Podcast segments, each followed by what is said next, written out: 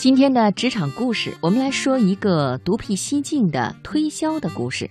文章来自新浪播客，作者是唐宝民。吉尔斯是英国伦敦一家公司的职员，在公司的工作任务是策划专员。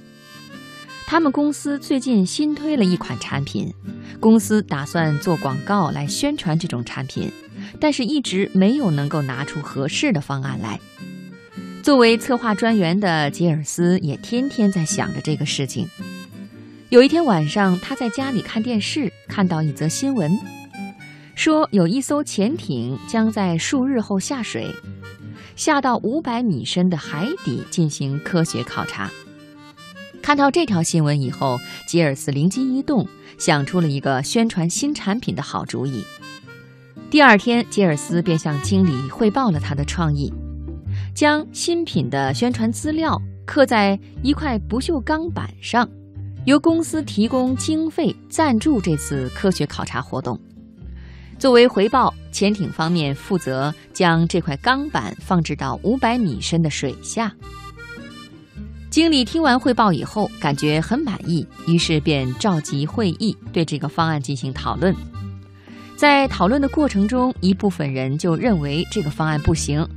还有一部分人认为这个方案没有什么实用价值，广告放到那么深的海底，谁也看不到，不如到广播电视、报纸等传统媒体做广告来的实惠。经理听取了大家的建议，又让吉尔斯对方案进行了更加详尽的解释，最后决定采用这个方案。决定下来以后，就开始行动了，由公司的一位副总经理带队。去科学家协会，也就是这次水下考察行动的组织者联系相关事宜。科学家协会听到这个方案，表示同意。于是公司就开始委托相关公司制作不锈钢广告板。这种钢板是用特殊材料做成的，泡在海水里不会被腐蚀。钢板的两面都刻上了公司新产品的广告。底部有一个座，使钢板可以立在海底，还安装了固定设备，使钢板不至于被水流带走。二零零一年八月二十三日上午九时，潜艇下水仪式在码头举行，多家新闻单位前来采访。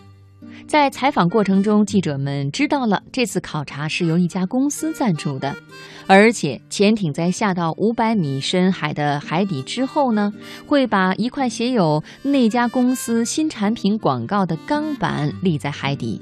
于是便纷纷采访那家公司，并且对那块钢板进行拍照。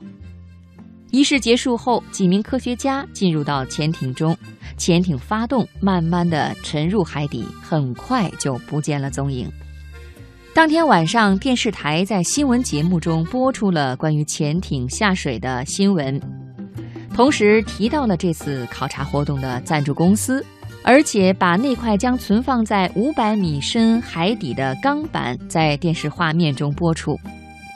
第二天，各大报纸在报道考察活动时，也报道了那家赞助公司和那块广告板。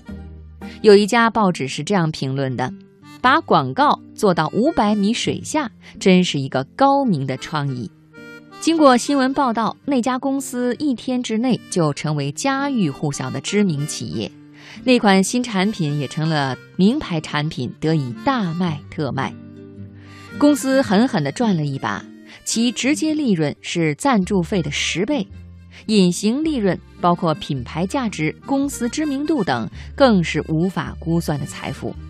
成功是需要独辟蹊径的，需要与众不同的另类方式。当传统广告泛滥成灾的时候，给广告加上一个完美的创意，比如到五百米深的海底做广告，不愧为是高明之举。